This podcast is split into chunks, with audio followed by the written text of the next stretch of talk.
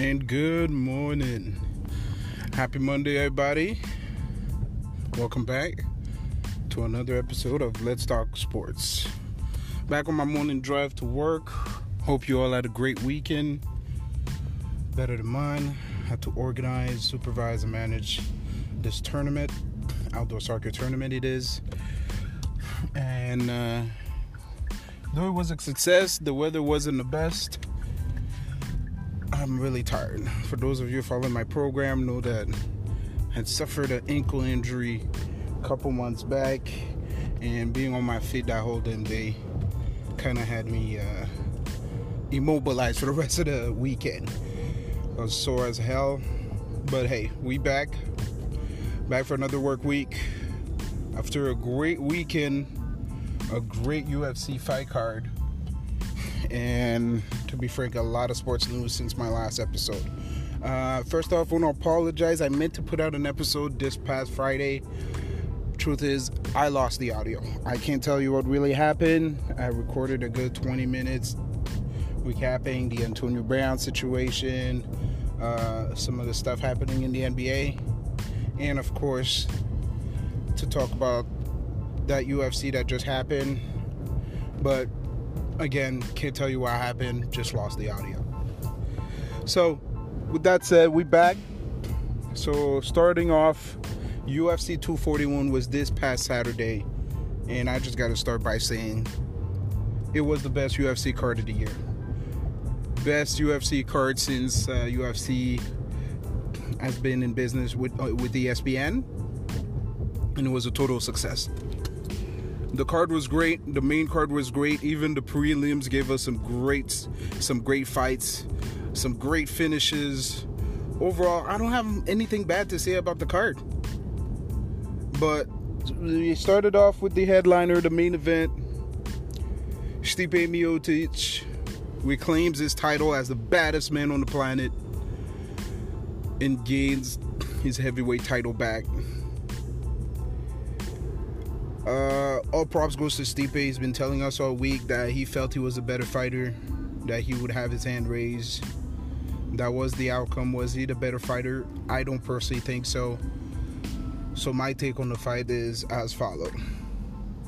So Stipe knocks out DC in the fourth round after making a great adjustment, seeing an opening and hitting uh, DC with some body shots with this left underhook. And he just found the opening and just kept connecting. DC never made the adjustments, and that allowed him a great opening on top with a right hook to the face. And he just followed through on that to finish DC. And now give himself, puts himself in the conversation. And I think right now, as it stands, he is the greatest heavyweight of all time.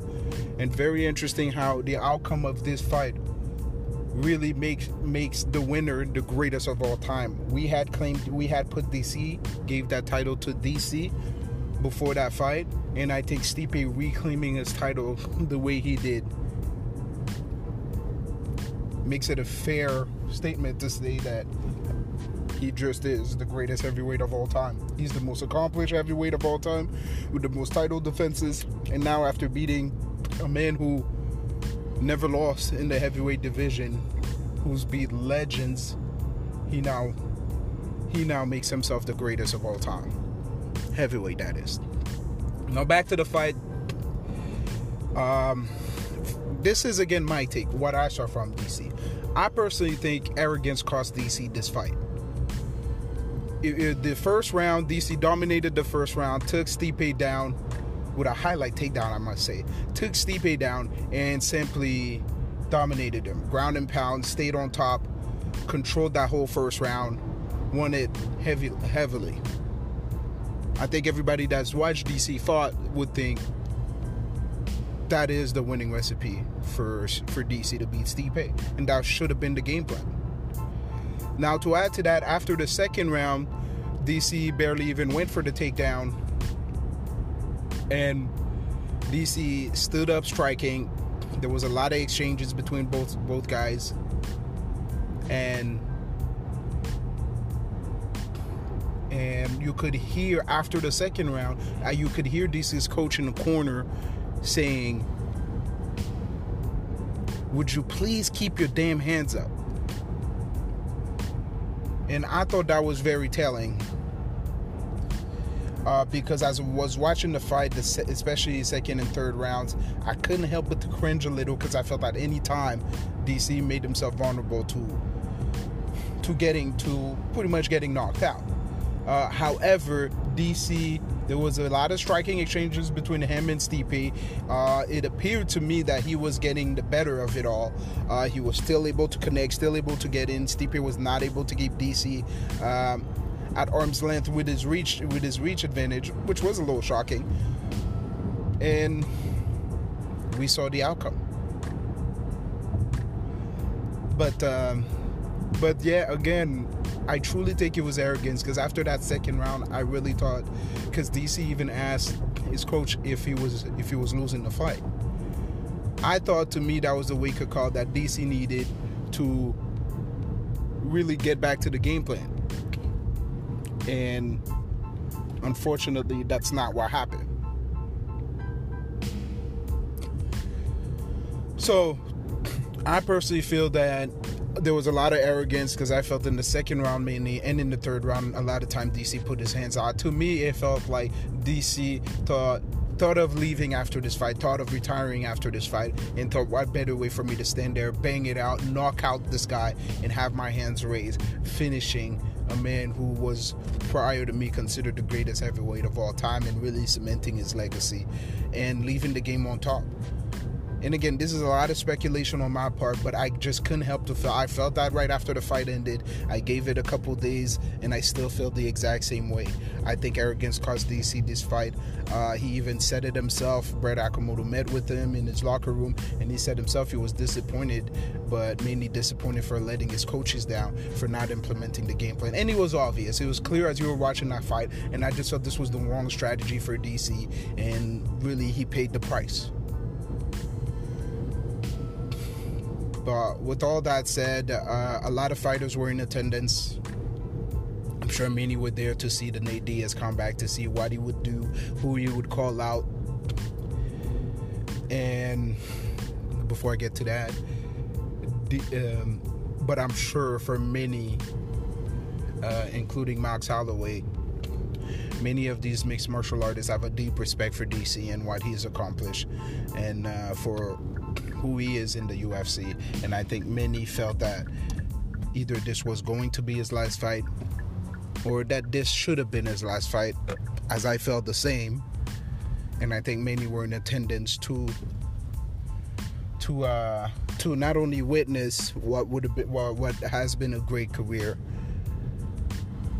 but also you know to pay the respects to one of the one of the greatest mixed martial artists in the sport.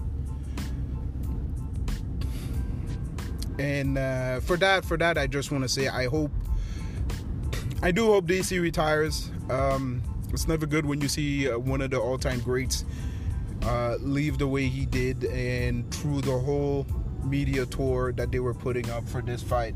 Uh, this past week, DC was on Ariel Helwani's show, and he talked about not wanting to leave, not wanting to leave the game, you know, on a loss, wanting to leave the game on top, and with this certainly not being the case, it'll be interesting to see what decision DC is going to make. So, uh, reports are DC intends to bring all his team together, including their families, including their loved ones, because he understands that his decision is a decision that will impact not just his coaches, but his coaches' family. As DC is one of one of the best paid uh, fighters in the UFC so he intends to bring them to to bring them together, have a dinner, and discuss uh, what will be next for for well, not just his, their careers as it impacts them as well. So we'll have to stay tuned on that and see what happens. But DC has had a great career, a great accomplished career. Uh, the only three losses he has on his records are against Stipe who I've mentioned the greatest heavyweight of all time once, and Jon Jones, who many call the greatest of all time, though I don't respect, though I don't give him that title because of his history, because of his history of doping. Uh, mainly that history is of doping. So,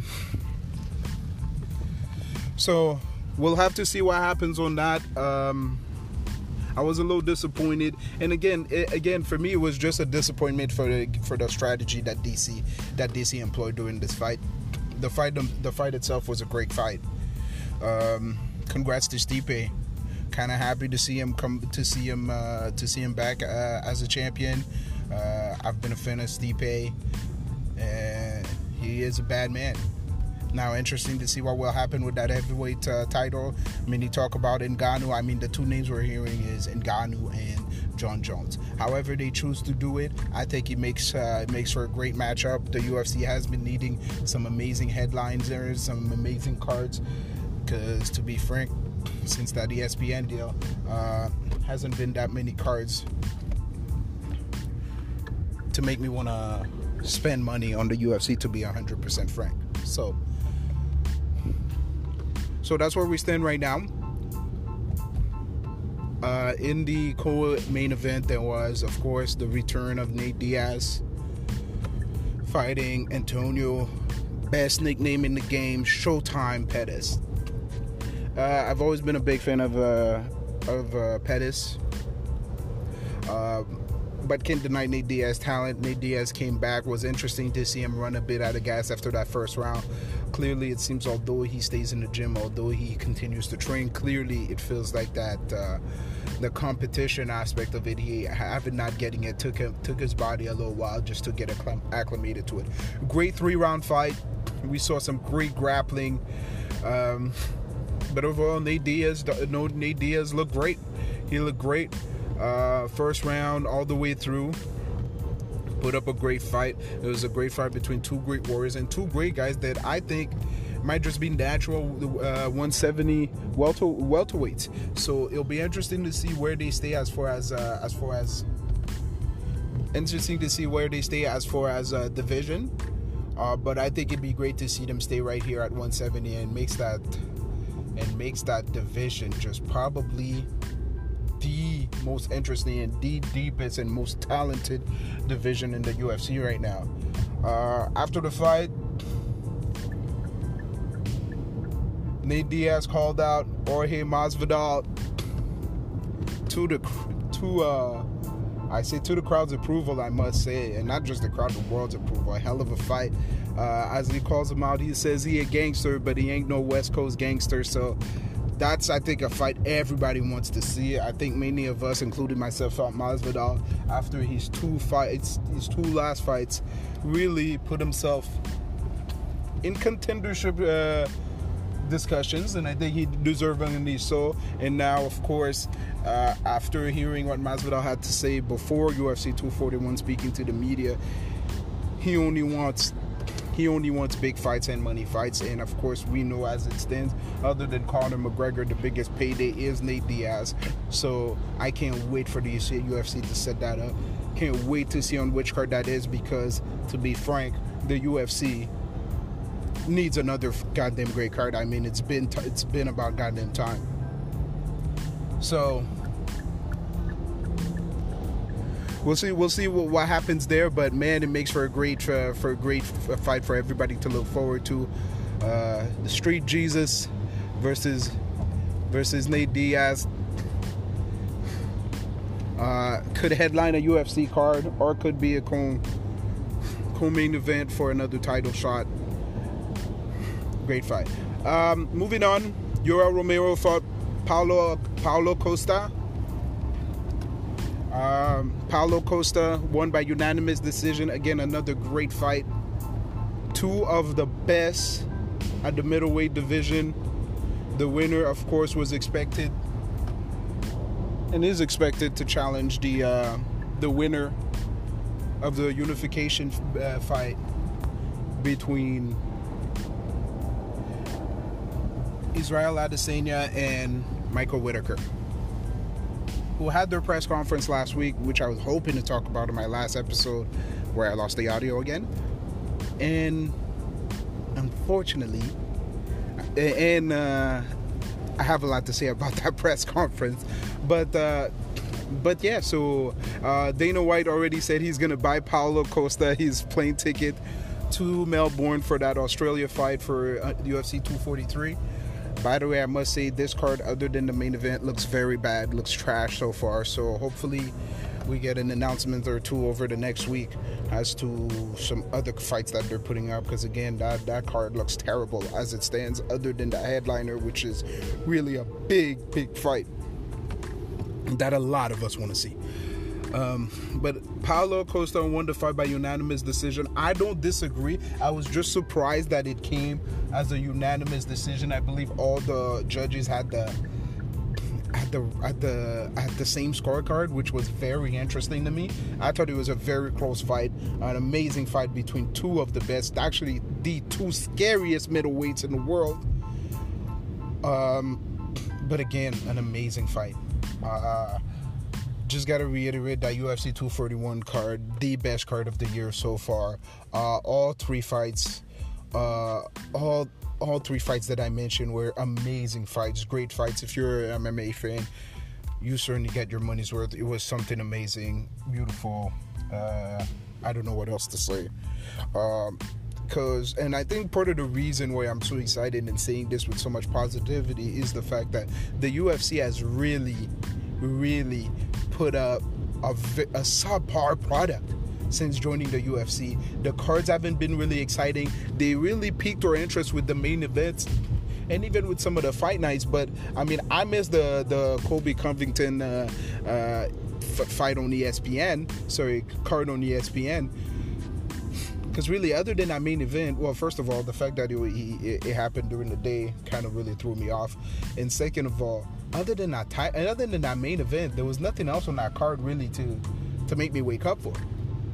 And the UFC has been really feeding us all these uh, trash, trash ass cards, and wanting wanting us to go out there and get ESPN app, get ESPN Plus, and then on top of that pay for pay per view. That's just ridiculous to me. And I'm not. I mean, listen, unless you put up three continuous cards that are close to the level of what I saw this past Saturday, uh, you're not gonna get that from me. But other than that, in that UFC card, we saw Gervonta Davis, who's been uh, who's been pretty much lights out showtime since joining the UFC. And what we've seen is we've seen him be, we, I, we saw him get finished by his friend Kamal. Uh, sorry, can't remember his last name.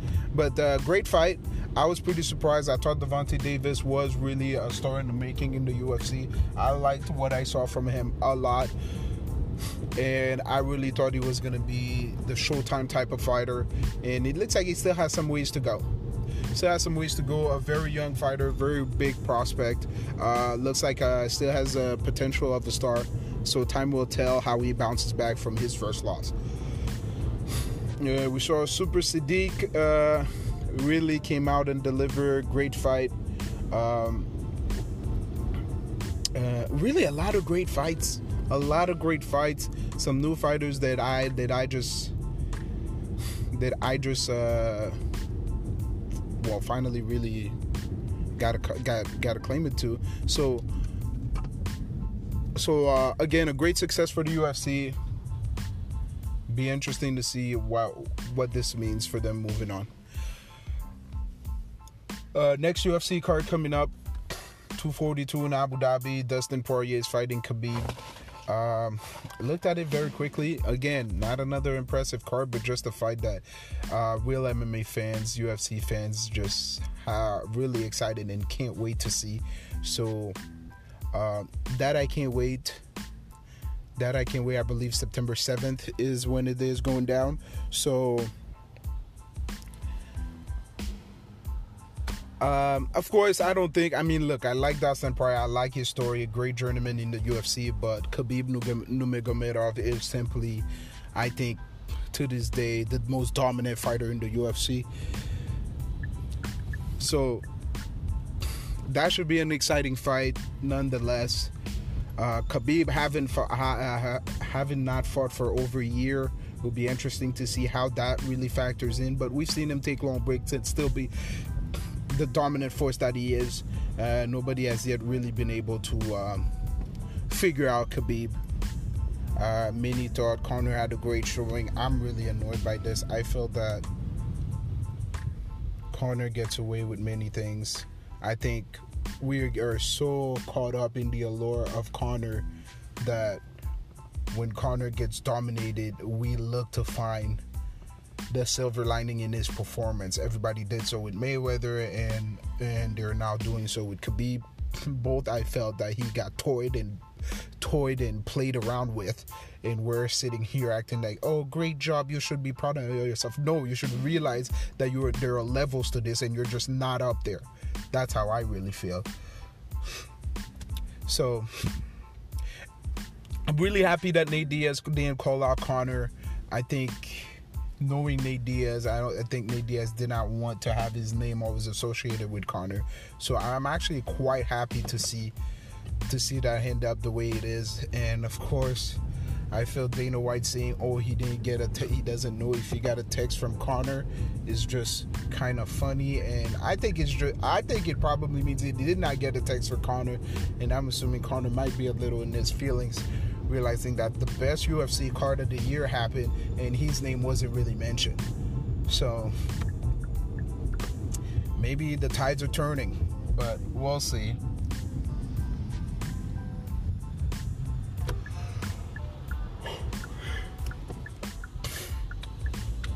So yeah, so really the two other next card, as I mentioned, the Abu Dhabi card and the Melbourne card, or the two next card, are really the only two things left in the year that the UFC has, to me, that's of value.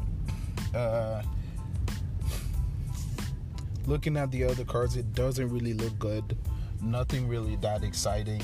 And I'm starting to question, you know, well, not question really. I'm just starting, I'm just starting to realize that the UFC roster really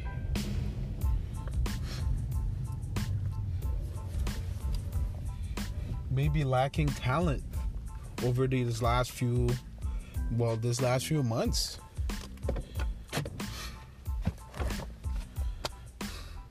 But uh, one thing i do want to say that was very interesting i found is uh, as they are as they were as they were commentating prior to the prior to the card um Chael Sonnen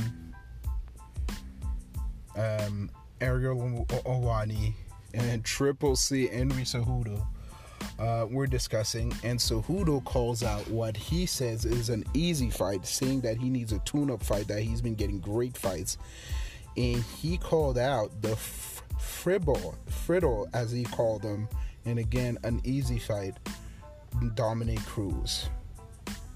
That to me was shocking. Listen, I'm a big Dominick Cruz fan. In my mind, Dominick Cruz still the champ.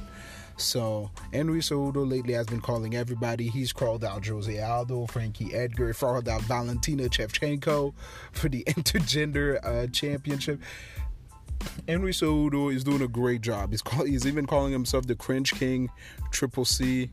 But overall, he's been doing a great job. I think marketing himself, putting himself uh, out there, and putting his name out there, keeping his name relevant over the last, I feel, month. And you know what? I'm excited for it. I'm excited for it. I'd love to see Dominick Cruz uh, uh, Triple C, but the truth is, all he's doing right now, Cejudo is putting a lot of options in front of us, and all of them exciting, all of them keeping that keeping that that that division relevant. So we gonna have to see, man. Uh, thank you guys for listening. Just really wanted to touch on the UFC after a great event like this. Uh, I will try to bring out more episodes this week because I feel that I missed on a lot of things, a lot of things happening in the NFL. Antonio Brown, of course, Dallas got a few old doubts in some contract situations. NBA, the DeMarcus Cousin injury is really hurting me. What is next for the Lakers? Uh, just just some of the few topics to talk about. But thank you guys again for coming in.